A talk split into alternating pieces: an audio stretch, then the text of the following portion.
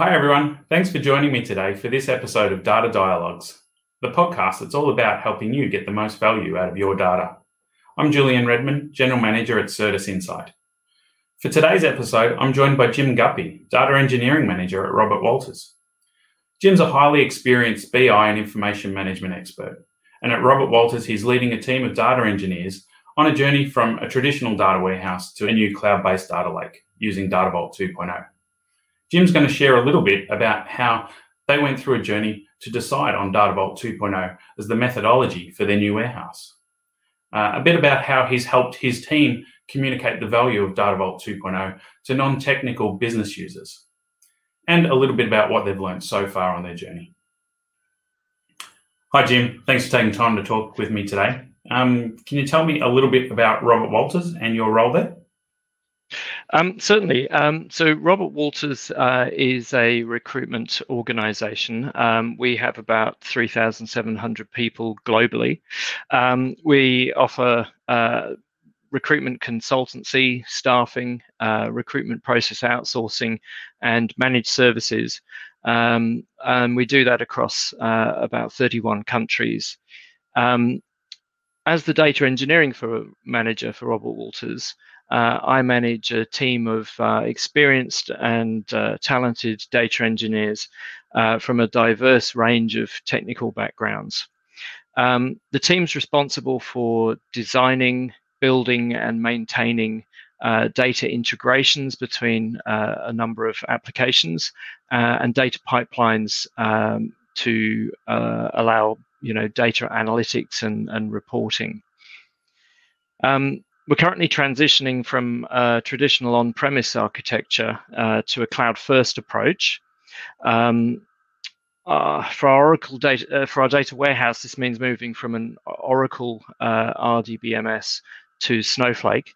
Um, the business uses Microsoft Office 365, uh, and some applications and workloads will transition to Azure uh, including the use of Power BI for the visual uh, data visualization uh, and analytical layer. Um, on the data engineering side, we evaluated AWS and Azure uh, a couple of years ago uh, and felt that AWS was the route that um, we were more comfortable and confident with. Yeah. Um, and since these technology changes represent a, a, great chance to reevaluate many things, um, we've taken the opportunity to revisit our data warehousing strategy, um, and that's how we came to find Data Vault. Yeah, great. I mean, you guys are in a different sort of uh, scenario than some of the other conversations we have with customers, where we do, you know, a case study or, or one of these podcasts. Uh, in that, most of those organisations have finished your, their journey and they're telling the story about you know the the technical build of the platform or, or other aspects of it. Um, what I think is really great for today's discussion is talking really about um, where you're at in your journey and the steps you've taken so far, which is really, I guess, evaluating what approach you're going to take and helping your business, um, I guess, get across the differences and the nuances of of those decisions um, and building a business case to go forward. So um, maybe can you talk a little bit about the journey you've gone on so far um, on evaluating Data Vault 2 um, and other methodologies and how you made that choice that, that DV2 was the way you wanted to go?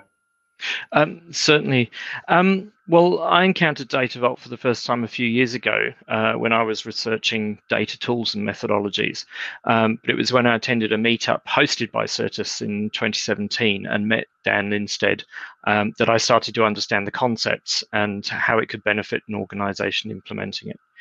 Um, with the various changes that have occurred in our technology and transformation department over the last couple of years, coupled with that first uh, cloud first architectural approach I mentioned, we've reached a point where we've been able to explore Data Vault 2.0 as a strategy option. Um, for me, it seemed obvious from the outset that DV 2.0 was a contender, um, but you have to do your due diligence uh, and uh, and convince people who may maybe haven't heard of it. Um, I think my only initial reservation about Data Vault was the need to store a much larger volume of data than we'd been doing with our on-premise data warehouse. Um, and possibly that men, many case studies referred to um, the benefits seen by organizations ha- who had a massive data throughput um, and were replacing uh, very expensive data warehousing technologies like Teradata. Yeah. Um, as storage has become so relatively inexpensive and cloud based data warehouse uh, solutions with consumption based price model uh, pricing models have emerged, um, I think those concerns have been mitigated. Um, yeah. It's taken nearly a couple of years since I first proposed adopting Data Vault 2.0 to reach uh, the point where we are now. Um, we developed a business case and uh, patiently built momentum. Um, Certus has certainly helped me to gather information and examples to support that, uh, as well as development, uh, sorry, develop an implementation strategy involving training for a team located across multiple continents and time zones. Yeah. Um, I think during that time, some factors have fallen into place. Uh, we've adopted the Scrum Agile framework, uh, having transitioned through Kanban. Um, established that cloud first architectural approach um, and uh, made the decision to use AWS for the for our data pipelines um, and data lake, uh, and then obviously Snowflake as, a, as our data warehouse.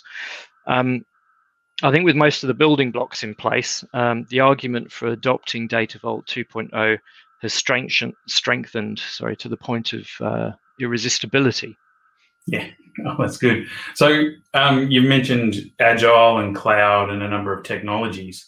Um, and when we're talking about data vaults to, to people who are new to it, we we often mention things like the ability to automate um, and its ability to adapt to change and scale and those sorts of things. What were the key attributes when it came to the methodology that you found were important for an organisation um, of your size? Um, uh, well, I think um, the the methodology uh, really helps you to tackle um, the the how of of what you're going to do. Um, the you know the data modeling is one part of the equation um, and, and, obviously important. Um, but really having a clear idea of how you are going to implement um, the the solution both in in the short term, the immediate uh, building out of, of what's required now, um, but also how that can then be developed further, um, you know, through time as, you know, new data sources, new business requirements and, and things uh, arrive. Um, I think um, we when, when we were evaluating things, we wanted to find um, an approach which would address the main criticisms of our existing data warehouse. Um, in, in, essence, the time and resources required uh, to make new functionality available um, and the remediation of, of issues. Um, I think there's a, a layer of obfuscation uh, in the traditional ETL uh, and, and data ware, sort of intra-data warehouse processes. Um, which has left uh, a, a, lot of technical debt um, and a very steep learning curve for, for any data engineers trying to develop and maintain it. Um, so, personally, I, I, was adamant that we found something that was uh, standards based um, and thereby helps to ensure um, that reg- reg- I think regardless of whoever works on a particular section um, of the data warehouse, we can have reasonable confidence uh, in in this following a particular approach um, to which we've all subscribed and uh, um, you know have have confidence in. Yeah, I no, think, I, I, agree completely. Um, yeah, it's, it's almost like having the blueprint to the whole house, but just deciding which room you want to build, um, rather it, than you know, and, and, being able to know where you're going to go next without without messing everything up. So, yes, ab- ab- absolutely.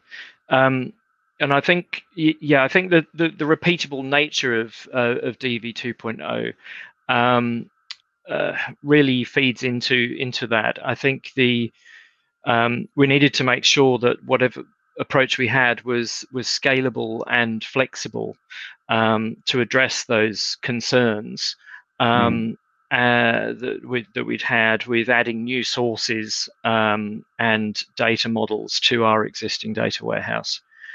Um, so, so it is when you, I mean, obviously, data warehouses by their nature are quite a technical thing to talk about, but we need to convince business users who maybe don't have a technical background that this is a good idea to, to go and spend quite a lot of money uh, and develop them. How do you how did you guys sort of tackle that part of it of of articulating why this would be different to to you know maybe what had gone before or or the benefits of, of a DV2 based data warehouse to non technical audiences? Sure. Um, look, to be honest, the fact that we presented this as a, a an industry standard methodology um, has meant that we've not received any great resistance to adopting Data Vault 2.0, um, specifically addressing the concerns around the speed to market uh, and accuracy of data uh, to eliminate the complex troubleshooting issues um, has, I believe, uh, left the non technical business audience with much greater confidence than they have had previously. Um, I think although this is a challenging time for most businesses, we've been able to demonstrate that following DV 2.0, uh, in conjunction with our cloud first approach and Snowflake in particular, uh, will allow us to transition uh, from our existing data warehouse and thereby eliminate that fixed cost.